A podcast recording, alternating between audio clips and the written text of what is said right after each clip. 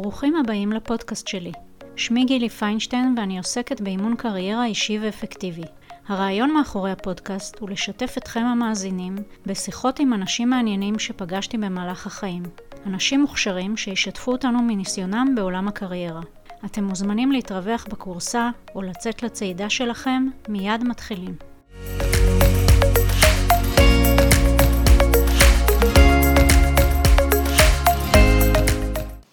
שלום עופר רשף. שלום גם לך. שמחה על המפגש. לפני שאנחנו מתחילים לדבר על פרזנטציה ושפת גוף ברעיונות עבודה, ספר לי בבקשה קצת על עצמך. אני כבר קרוב ל-30 שנה מקדיש את כל כולי לסייע לחברות ולארגונים, למקסם את ההצלחה העסקית שלהם, את העמידה ביעדים שלהם, את ההצלחה, את הפוטנציאל ואת ההנאה שלהם מהעבודה ומהחיים. אני עושה את זה במגוון תחומים של מנהיגות, ניהול, כל עמוד של שכנוע והשפעה, סדנאות, ייעוץ, הדרכות. עובד עם מגוון רחב של אנשים, מאוד נהנה מזה, מאוד נהנה לראות את השינוי שאנשים עוברים. במהלך השנים שימשתי במגוון תפקידים בכירים, גם בסקטור הציבורי, גם בסקטור הפרטי, ככה שאני חוויתי את הדברים האלה ואני מלמד רק דברים שאני אה, עשיתי בעבר בצורה כזאת או אחרת. ואני ראיתי פעם אחרי פעם כיצד הכלים שבאמת נתתי ונותן לאנשים עזרו לי, עזרו לאחרים להצליח. וככה אני ממשיך לעשות.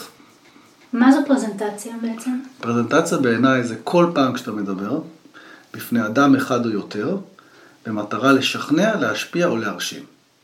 זאת אומרת, שזה יכול להיות מול קהל גדול, זה יכול להיות באחד על אחד, זה יכול להיות עם עזרים ויזואליים, יכול להיות בלי עזרים ויזואליים, יכול להיות בעמידה, בישיבה, שרואים אותך, שלא רואים אותך, דקה, שעה, הכל זה פרזנטציה.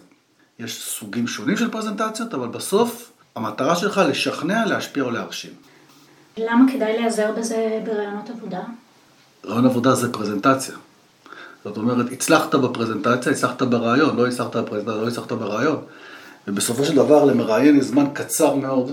למעשה השאלה הראשונה היא שאלה קריטית, שיכולה להשפיע על כל הרעיון, ואם אתה לא יודע לתת תשובה בהיבט התכני ובהיבט של הנראות שלך ומה שאתה משדר לשאלה הראשונה והקשה מכולה לספר על עצמך, הסיכוי שתמשיך להצליח אחר כך הוא מאוד מאוד קטן. ורוב האנשים נותנים את התשובה בצורה אחרת ממה שאני הייתי מציע להם. בשני היבטים. אחד, אין להם מושג לגבי אה, הנוכחות שלהם בחדר, ושפת הגוף שלהם, ואיך הם מפעילים את האלמנטים האלה. ומה לעשות שהוכח שמתוך 100% מסר, כ-90% זה הקול ושפת הגוף. ובהיבט של התכנים, לשאלה הספציפית הזאת, הם מתחילים לדקלם את קורות החיים שלהם. ספר על עצמך, זה לא קורות החיים שלך. המראיין קרא את קורות החיים שלך. אתה לא צריך להתחיל להגיד לו, טוב, שמי עופר, אני בן 56, אני... הוא קרא את זה, הוא יודע את זה. זו התשובה האחרונה שצריך, זה לא מה שהוא מחפש. אוקיי, אז מה נכון לעשות? ספר על עצמך זו שאלה שכשאתה עונה עליה נכון, למעשה כל השאר מתייתר. כל שאר השאלות בעצם באות על ידי המראיין כדי לתמוך בתשובה שלך לשאלה הזאת, בהנחה והיית נכון, ויש מראיינים שעושים את זה פחות זמן, כי הם מסופקים מהתשובה, ויש כאלה שעושים את זה יותר זמן, כי יש איזה קול פנימי שאומר, אני לא יכול לסיים את הרעיון מהר. בהנחה וכאילו תשובה טובה. אני תמיד אומר לאנשים, כששואלים אותך, ספר לעצמך, דמיין ששואלים אותך את השאלה הבאה. איזה מין טיפוס אתה? מה היתרונות שיש לך? ומה התועלת שאני אפיק ממך? אני והארגון שלי. זאת השאלה. ואז, בהתאם לזה, אתה מנסח. זאת אומרת, אתה מדבר על איזה מין טיפוס אתה. אני אדם שבמהלך השנים עשיתי ככה וככה, אני לא מתחבר לככה וככה, היתרון שלי, ולכן אתם תוכלו להפיק ככה וככה וככה. זאת התשובה. כשאני מלמד איך לענות על השאלה הזאת, אני קודם כל מלמד את האנשים לעשות הבחנה בין תועלת, מה זה תועלת למראיין ולארגון שאתה הולך להתראיין אליו, מה זה יתרונות שלך, שפה אתה מדבר על עצמך, ומה זה מרכיבים שזה קורות החיים, שזה נכון לגבי מכירה של כל מוצר או רעיון. ואתה המוצר או הרעיון. אם היית שואלת אותי, למה לי לקחת אותך, אז הייתי אומר לך, תעני קודם כל מה תרוויח, ואחר כך מה היתרונות שלך. אבל מאחר וזאת לא השאלה הראשונה, השאלה הראשונה היא ספר על עצמך, אתה לא יכול להתחיל ככה, אז אתה מתחיל עליך, מה היתרונות שיש לך, איזה מין טיפוס אתה, ומה אתה תרוויח מזה. אם שואלים את שתי השאלות, זאת אומרת, התחלנו לספר על עצמך בצורה שאתה אמרת, ואחרי זה שואלים, למה כדאי... היא לא תבוא, היא לא תבוא. ברג... לא, היא לא תבוא. ברוב המקרים לא. ברגע שאתה ענית נכון על השאלה, ספר על עצמך, כנראה שהשאלה, אז למה לקחת אותך, לא תבוא. אלא אם כן, שוב, יש מראיינים ששואלים אותה למרות שהתשובה כבר ניתנה. כי יש להם צ'קליסט של שאלות שצריכים לשאול. בסופו של דבר, זו אותה תשובה בווריאציה. ובדרך כלל השאלה למה שניקח אותך תבוא בסוף, אחרי כל מיני שאלות נוספות, שעדיין אתה רוצה לחזק אצלך את הביטחון, שאתה רוצה לקחת את אותו אדם, או שבאמת הוא עקבי בתשובות שלו, וזה פרזנטציה לכל דבר. צריך לדעת להגיד את הדברים בשטף, ואז לעשות את זה נכון מבחינת שפת הגוף שלך. רציתי לשאול האם יש הבדל בין אה, ראיון טלפוני לראיון פיזי. חד משמעית, חד משמעית, כי בראיון טלפוני עולם שלם לא נראה, לא קיים. בראיון טלפוני מה שעובד זה רק הקול שלך. יש לך עולם שלם שאתה לא יכול להביא אותו לידי ביטוי שזה שפת הגוף שלך, ואתה לא רואה את שפת הגוף בצד השני. עכשיו, אנחנו לא קוראים מחשבות. הרי הסיפור עם שפת הגוף הוא שרוב האנשים מפרשים אותה תנועה אותו דבר, וזה קורה בתת מודע. זאת אומרת שאם אני אראה את המראיין, אז זה לא הופך אותי כמתראיין לקורא מחשבות, אני לא ידע באמת, אבל יש אותות, יש שידורים, זה עוזר, זה אינדיקציות. הדבר השני, היכולת שלך להביא את עצמך לידי ביטוי באופן מיטבי. ברגע שרק הכל עובד, אז המון המון דברים לא באים לידי ביטוי, ולכן היכולת שלך להביא את עצמך לידי ביטוי ולהרשים יורדת באופן משמעותי. ולכן אני חושב שעדיף, שני הצדדים, לעשות את זה פיזית, ואם היום, בעידן של היום, יהיה אפשר לעשות את זה מצולם, לא, לא בטלפון. זאת אומרת, עדיף שיהיה שיחת זום, סקייפ, מה שזה לא יהיה, ואפשר יהיה לראות את האדם, גם אם זה באופן הזה, מאשר לעשות את זה בטלפון, כי אי אפשר להיפגש. ואם עושים את זה בטלפון, אז נניח אני בתור מרואיינת, עדיף לי להסתובב חד בחדר, משמעית, לעשות חד uh, משמעית, בטח. כאילו עם מישהו... בטח, בטח. יש קשר מאוד חזק בין הקול לבין שפת הגוף. וברגע שאנחנו מפעילים את הגוף, הקול גם יצא יותר בטוח, יותר שוטף, יותר נקי, ולכן בוודאי ובוודאי שכדאי בטלפון לזוז. ו- ולא לעצור את עצמך, בין אם אתה יושב ומדבר עם הידיים, ובין אם אתה זז והולך. בוא נדבר על המשמעות של שפת הגוף.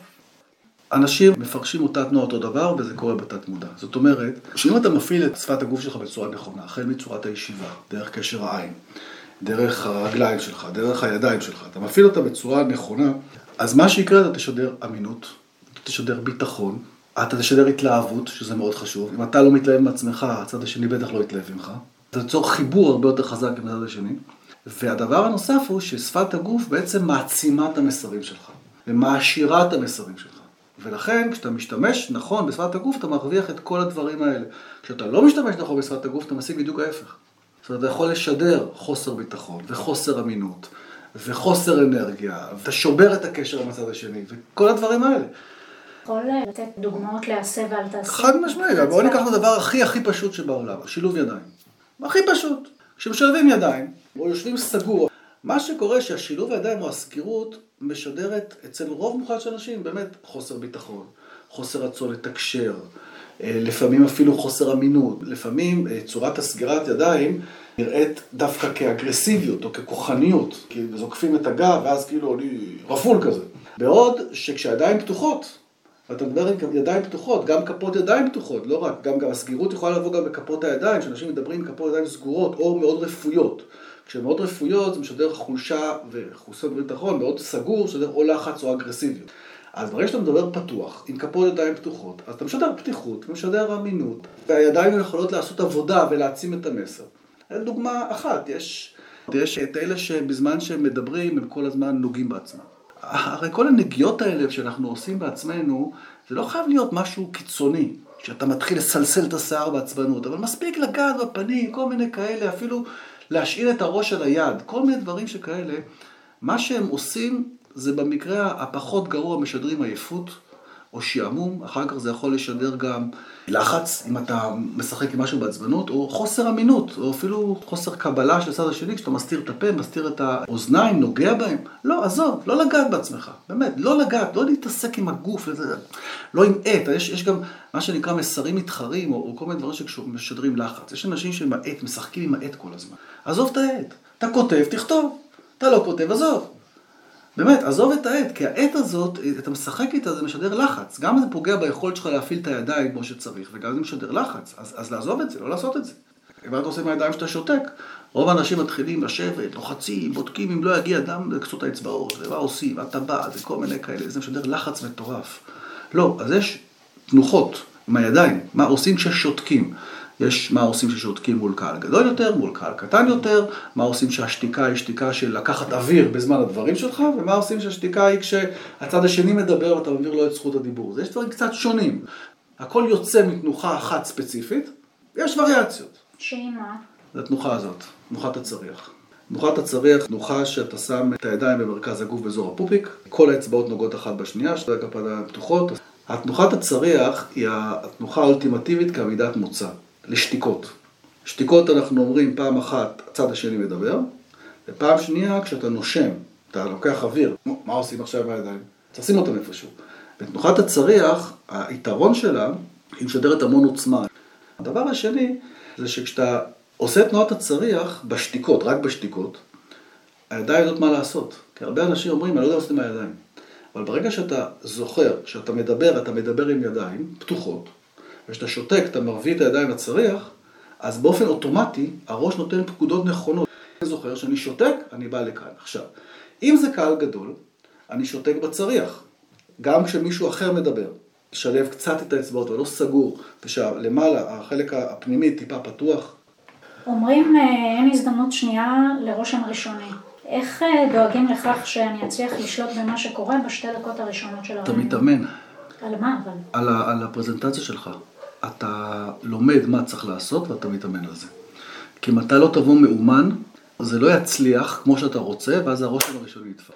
זאת אומרת שברגע שאתה יודע מה אתה הולך להגיד, אתה מתכנן מראש מה אתה הולך להגיד, ואתה למד את השפת גוף, ואיך להפעיל את הקשר עין, אתה מתאמן. איך אתה מתאמן? קודם כל, אתה מדבר לקירות.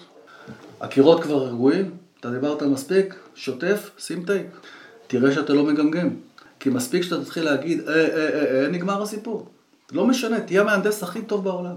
ברגע שאתה מתחיל לגמגם ואה, אה, אה, אה, אתה משדר חוסר ביטחון, חוסר ידע, חוסר אמינות. אז ברגע שאתה מדבר את הדברים, מתרגל אותם, אז אתה מדבר בשטף. אין לך את ה-AA, אתה גם נהיה מודע ל-AA. ואז מה קורה? גם אם הוא עולה פתאום, אתה עוצר. אתה יודע ליצור את הפאוזה הזאת שהוא לא יבוא. זה אחד פעם אחת. אחר כך, שפת הגוף. אתה לוקח את המצלמה, טלפון. שם אותו מולך חצי דקה, לא בצורת סלפי, אלא כאילו מי שמצלם אותך. אתה לא צריך לראות את עצמך. אתה צריך לראות את עצמך בהקלטה, ואתה מקליט חצי דקה. לא צריך יותר. וכל פעם מסתכל על משהו אחר, בהנחה ואתה יודע מה לחפש ואתה יודע מה צריך לעשות, אוקיי? זאת אומרת שפעם אחת אתה בא ואומר, אני מסתכל לראות האם אני מסתכל בעיניים או זורק את המבט הצידה. וחייבים להסתכל בעיניים. פעם שנייה אני מסתכל האם אני עובד נכון עם הידיים, בהיבט של הפתיחות שלהם, אחר כך בהיבט של הגודל שלהם, כל מיני אלמנטים שכאלה. מצלם חצי דקה, דקה, עוצר, מסתכל, רואה מה צריך לתקן, עושה עוד פעם, עובד כל פעם על משהו אחד, ואז בעבודה של רבע שעה, גם אנשים שהם לא מיומנים, פוף, בהלכה הם יודעים לאן לכוון. השיפור הוא מטורף. ואז כשאתה מגיע לרעיון, זה יוצא כמו, כמו טיל, בום, פוגע. אתה בא מתורגל, אתה בא מוכן, שואלים אותך, פוק, אתה מפציץ את זה. ידוע ש-90% מהמסר מועבר באמצעות תקשורת בלתי מילולית. איך אני יכולה להעביר מסר שאני רוצה באמצעות התקשורת הבלתי מילולית? מפעיל נכון את שפת הגוף שלך, שומר על קשר עין. שמשדר ביטחון, אמינות, יצירת קשר, מעלה את רמת הקליטה. יושב זקוף, ככה שהתשדורת של כל הגוף שלך תהיה של, של ביטחון ונחישות ואנרגיה, ועובד עם הידיים. אתה עובד עם הידיים נכון, קרי, ידיים פתוחות, גודל תנועה בהתאם הסיטואציה, תנועות ברורות, תנועות מגוונות, עם שתי ידיים, צריח בהפסקה, עושה שימוש נכון בקול שלך, שזה חלק מה-90%, לא מגמגם, מדבר בצורה מעניינת עם הטונים. זה אומר שאתה מדמיין שאתה מספר סיפור לילד בן ארבע, משחק עם הכל.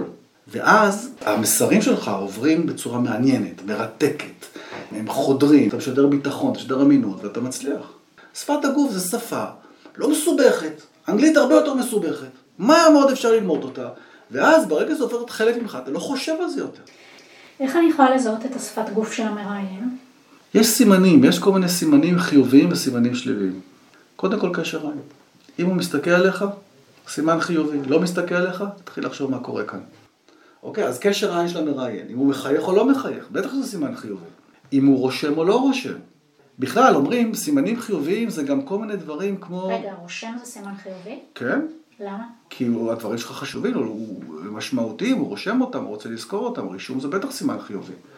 שאתה, שאתה פותח, אתה רושם, זה סימן חיובי, כי הדברים... לך יש פה הקלטה.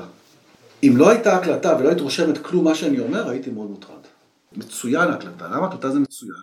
את יכולה להתרכז ולהסתכל עליי ולהיות איתי, לא צריכה להיות עסוקה בלרשום. אין ספק שזה מעולה. בהרבה מאוד מקומות, בדרך כלל זה לא מה שקורה. רוב הפעמים, אין את העניין הזה שמקליטים, ואז רושמים.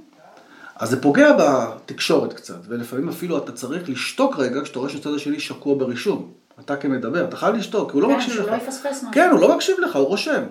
ואם הוא אומר לך, דבר, דבר, אני איתך, אל תדבר. חכה שנייה, תן לו, תנסה לזהות מתי הוא באמת מרים את הראש, או קשוב, או סיים לרשום. רישום זה סימן חיובי, זה משהו שאתה אומר, מעניין אותך, צורת הישיבה, הזאת הוא פונה אליך. למשל, הורדת הז'קט, זה סימן חיובי. כל דבר שקשור לכאילו הולכים לעבוד. זה יכול להיות להפשיל שרוולים, להוריד ז'קט, לשחרר עניבה, לפתוח קלסר, להוציא עט, זה הכל דברים של יאללה, הולכים לעבוד, מתקדמים, זה סימנים חיוביים. עכשיו, זה שאת עכשיו תלבשי את הז'קט, זה לא אומר בהכרח, כך לא קורה מחשבות, שאיבדתי אותך. זה לא אומר. יחד עם זאת, זה לא סימן חיובי. עכשיו, אם אתה רואה סימן שלילי אחד, בסדר, אתה צריך לראות יותר מאחד, צריך, אבל שים לב, אתה רואה סדרה של סימנים שליליים, תעצור, משהו פה, אתה לא יכול להמשיך באותו כיוון. אתה יכול לפעמים לשאול, יש משהו שאתה רוצה לשאול אותי, יש משהו שאולי אה, ככה מעלה שאלה במה שאני אומר, לא, נשתדל לא לדבר בשפה שלילית, משהו שמטריד אותך, כן? נשתדל. לפעמים זה קשה לעשות את זה. אבל לפחות, אני, אני רואה שמשהו עובר לך בראש, אתה לשתף אותי לפני שאנחנו נמשיך לדבר? אתה לא יכול להמשיך באותו מסלול. ואם אתה רואה סימנים חיוביים, חיוך, פתיחות, כתיבה, אה, התפשטות, זה לא בדיוק התפשטות, אבל כאילו, כן, הפשלת שרוולים, אז תמשיך, תמשיך בכיוון, אתה בכיוון. ויש כאלה שמתראיינים לפני יותר מבן אדם אחד. וצריך לדעת לשחק עם העיניים בין כולם. יותר מזה, יש כאלה שמתראיינים אצל יותר מאחד, ויש רק אחד שהוא המראיין הראשי. אבל יושבים עוד שניים שלושה. אז מה, אתה מסתכל רק עליו? מה פתאום? אתה חייב לחלק את הקשר העין לאחרים, אתה חייב להסתכל עליו. הוא, אותו אחד שהוא המראיין הראשי, והוא שאל את השאלה, הוא כמו מין מגנט שאתה מנסה לברוח ממנו, והוא מושך אותך כל פעם מחדש. שמעתי על אה, משהו, רואים את זה בהרצאות, אה, משהו כמו ממטרה. ממש לא ממטרה. לא? לא, ממטרה זה שיטתיות, טיק טיק טיק טיק בזז, טיק טיק טיק, לא. לא, רנדומלית. אתה צריך לשחק רנדומלית, לא בשיטתיות, כי אנשים קולטים מתי נקודת השיטתיות, ואז אתה הגעת לכאן, זה נרדם, הגעת לפה, זה נרדם, לא. אתה צריך רנדומלית, שתיים, שלוש שניות לכל אחד, אבל מה שקורה, הטריק הוא, לא כשאתה מדבר לקהל או למספר אנשים באופן שוויוני כביכול, שמישהו שאל שאלה. אם את המראיינת הראשית, או לא, או לא הראשית, לא משנה, שאלת אותי שאלה, אני לא יכול לא להסתכל עלייך, יותר, אבל אני לא אסתכל רק עלייך. מסתכל עלייך, שלוש שניות, שלוש שניות, שלוש שניות, חזרתי. שלוש שניות, שלוש שניות, חזרתי. השאלה כמה אנשים יש כאן. אוקיי, אם זה הרבה אנשים, אז זה אזורים. כי אחרת, המראיין הראשי יגיד משהו אחד, ואחרים יגידו משהו אחר, ובסוף אתה תיפול. אז אתה חייב להסתכל לכולם בעיניים. איך נכון לסיים ראיון כמרואיין? תראה, הרבה מאוד פעמים שואלים את המרואיין אם יש לו שאלות שהוא רוצה לשאול. ותשובה שאני הייתי מציע להגיד במצב כזה זה, מה האתגרים הגדולים שאת רואה בתפקיד שלי, שעמדו בפניי בהנחה ואני מקבל את התפקיד? בטח לא על שכר, בטח לא מתי מתחילים. שאלה סביב, אה, איך, מה האתגרים המרכזיים שאת רואה בחברה בשנה הקרובה ובתפקיד שלי בפרט, הייתי שמח לשמוע בהנחה ואני נכנס. זו שאלה שבעיניי מראה על ראש גדול ובוגר וכו'. אם לא שואלים, אפשר גם להציע את השאלה הזאת. אני רואה שהולכים לסיים, אני יכול להגיד הרי גילי, אה, אפשר לשאול אותך שאלה רגע אחת? מהצד שלי? כן, מה השאלה? בהנחה ואני מקבל את התפקיד, מה את רואה כאתגרים הגדולים שיש לי, המשמעותיים, שיהיו לי בתפקיד שלי? עונים, ואז כשמסתיים הרעיון, אז תודה רבה, ונקווה להיפגש בקרוב. מותר להגיד את הנקווה להיפגש בקרוב? למה לא? כן, תודה רבה, מקווה שניפגש בקרוב. אני מציע להם להגיד אפילו דבר, אני עושה את זה, בשיחות מכירה. למצוא את הרגע להגיד את זה. אתה גם מאוד תהנה לעבוד איתי. זה אחד הדברים יודע שאני מרוויח מהעבודה איתי, את התועלת הזאת שנקראת הנאה. למה לא להגיד, ואם אני רוצה להיות כאן, אז אני אגיד, אני מאוד מקווה שניפגש בקרוב. עכשיו, אם יש לחיצת יד או לא לחיצת יד, זה תלוי באווירה, תלוי בדינמיקה. כמובן שאם הצד השני לוחץ יד, אז זה בטח טוב. צריך גם לדעת ללחוץ את היד, כן? אבל אה, ללחוץ את היד, גם כשאתה נכנס, אתה לא תושיט את היד ישר. יש כאלה שנכנסים, באים לכל חברי הוועדה, למה אתה עושה פה הצגות? לא, זה לא, זה קצת פולשני מדי, אבל תחכה, תראה, אם אתה רואה שהם מושיטים לך יד, אז כן. בוודאי שזה סימן חיובי, הושטת יד. אז אם מתאים לסיים עם הושטת יד, אם לא, קמים בנחת, מחייכים, מקווה להיפגש בקרוב, תודה רבה. רוצים, בנחת וברוגע. יש משהו שלא שאלתי אותך ואתה חושב שכדאי לדבר עליו? אני טוען ש-99% מהאנשים אין להם מושג באיך להתראיין. איך להציג את עצמם ואיך להציג לצד השני את התועלת מזה שיקחו אותם ולשלב את זה עם היתרונות שלהם. לא יודעים.